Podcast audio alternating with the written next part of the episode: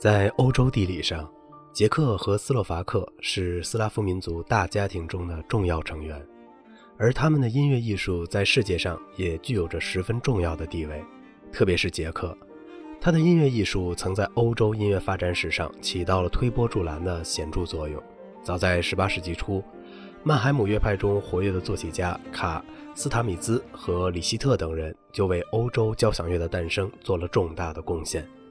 到了19世纪，卓越的捷克民族乐派的作曲家斯梅塔纳、德沃夏克、亚纳切克、苏克和诺瓦克等人，又以他们特有的天才，为世界音乐宝库中增添了一笔满载斯拉夫民族精神与气质的优秀作品。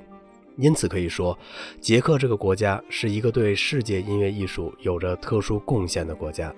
他的历代作曲大师都是最富民族特色和天才能力的突出人物。然而，这个国家的音乐表演艺术家也同样在世界上拥有着显著的地位。19世纪著名的小提琴家塞夫契克和扬库贝利克曾对世界小提琴艺术的发展起到过带有阶段性标志的重大作用。而作为指挥艺术来说，这个国家也可以说是一个指挥大师层出不穷的地方。从早期的塔里西、斯梅塔契克、安切尔，到稍后的拉库贝利克、斯洛瓦克和纽曼等人，无不给世人留下了深刻的印象。而在这些知名的大指挥家中，纽曼是一位有着特殊影响力的人物。其实，纽曼这个名字也可以被翻译成诺伊曼，但是我们还是依照于英文的翻译，然后把它翻译成纽曼。在捷克艺术指挥艺术中，纽曼既是一个很好的继承者，又是一个很好的发扬传播者，因此用“承上启下”这个词来形容他是十分恰当的。纽曼在当今世界上是一位著名的斯拉夫风格作品的指挥专家，尤其是对于捷克作曲家的作品，他的演示应该说是极具权威性的。因此说，纽曼是一位表现斯拉夫精神与气质的卓越指挥大师。瓦兹拉夫·纽曼于1920年。出生于捷克的首都布拉格，他早年曾在布拉格音乐学院中学习小提琴、中提琴和指挥。在校期间，他曾跟随捷克著名的老指挥家塔里西学习。此后，纽曼又来到法国，进入了著名的巴黎音乐学院中学习。1944年，他同时以优异的成绩从米茨卡的小提琴班和杰杰切克与杜列日尔的指挥班上毕业。并于同年进入著名的捷克爱乐乐团中担任中提琴演奏员。大约在四十年代的中后期，纽曼一直是以中提琴演奏家的身份活跃在乐坛上的。当时他还曾经在著名的斯梅塔纳四重奏乐团中担任过中提琴。纽曼作为指挥家首次登台指挥是在1947年，他当时指挥了著名的捷克爱乐乐团举行的公开音乐会。这次演出取得了一定的成功。而纽曼也因此正式跨入了职业指挥家的行列中。由于纽曼在这方面具有着令人吃惊的能力，因此他很快就引起了人们对他的普遍关注。在这方面，无论是听众、乐队队员还是评论家，都对他表示出十分的钦佩和信服。因此，他在指挥生涯开始后的第二年，即1948年，就正式担任了捷克爱乐乐团这个具有光荣历史和优秀传统的乐团的代理常任指挥。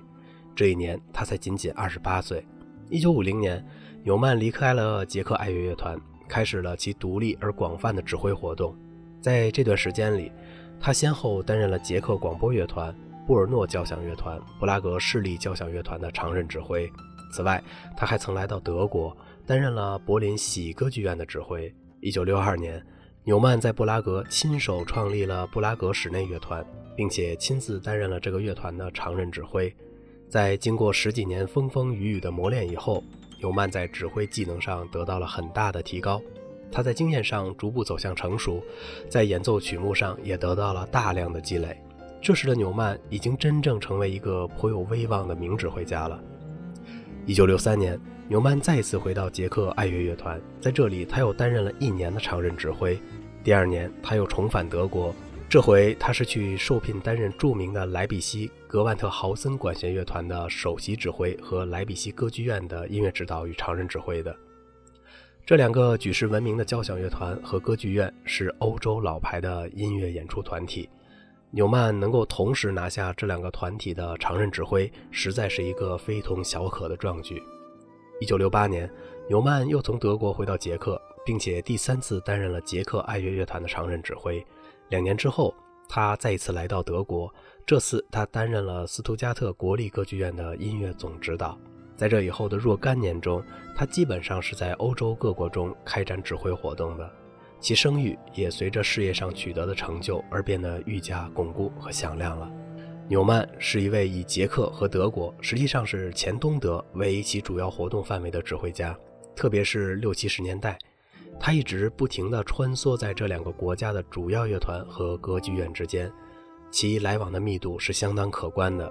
当他在担任柏林喜歌剧院的常任指挥时期，曾指挥该院上演了许多新鲜的剧目，其中包括亚纳切克的歌剧《骗子小狐狸的历险记》和很多其他捷克作曲家的歌剧作品。除此之外，他还在1959年率领该院到巴黎、维斯巴登、威尼斯和莫斯科等著名的城市中进行过影响很大的旅行演出。而在1970年到1973年间，他担任斯图加特国立歌剧院音乐指导时，也曾率团在欧洲各国进行了广泛的演出。然而，纽曼最大的贡献还是体现在他对捷克爱乐乐团的培养和训练上。捷克爱乐乐团是一个有着近百年历史的老资格交响乐团，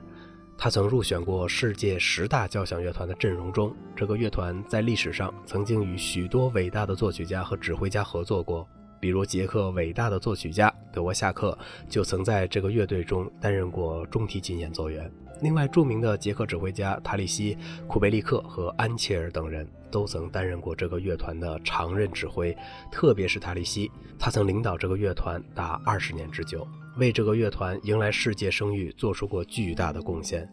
凑巧的是，这位老一辈大师正好是纽曼的指挥老师。而纽曼在以后领导这个具有传奇色彩的乐团时，其作用也并不在这位老师之下。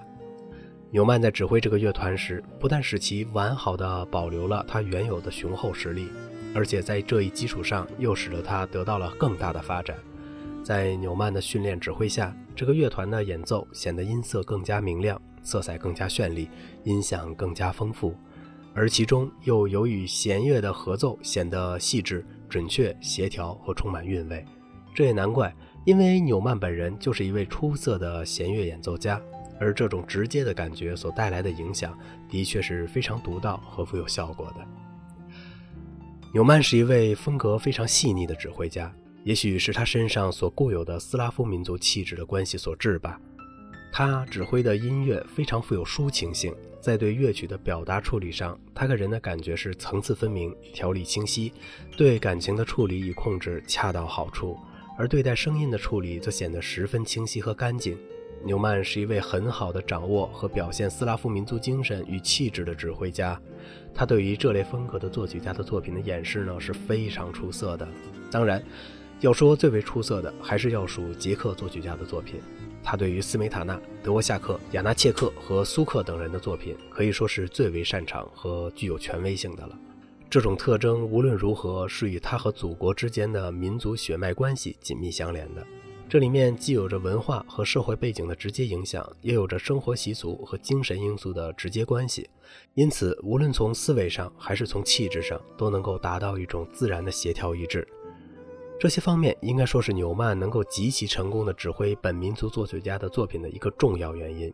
纽曼是二十世纪中优秀的指挥大师，他在国内外所享有的名誉是十分突出的。在捷克，他曾于1977年获得了象征着最高荣誉的捷克人民演员的称号；而在国外，他被人们称为是一位极富才华的、为他的祖国迎来巨大声望的一流指挥大师。好了，今天的节目就到这里了。如果您喜欢这个小小的播客节目呢，请您点击一下订阅，并且关注一下主播，感谢您的支持，谢谢。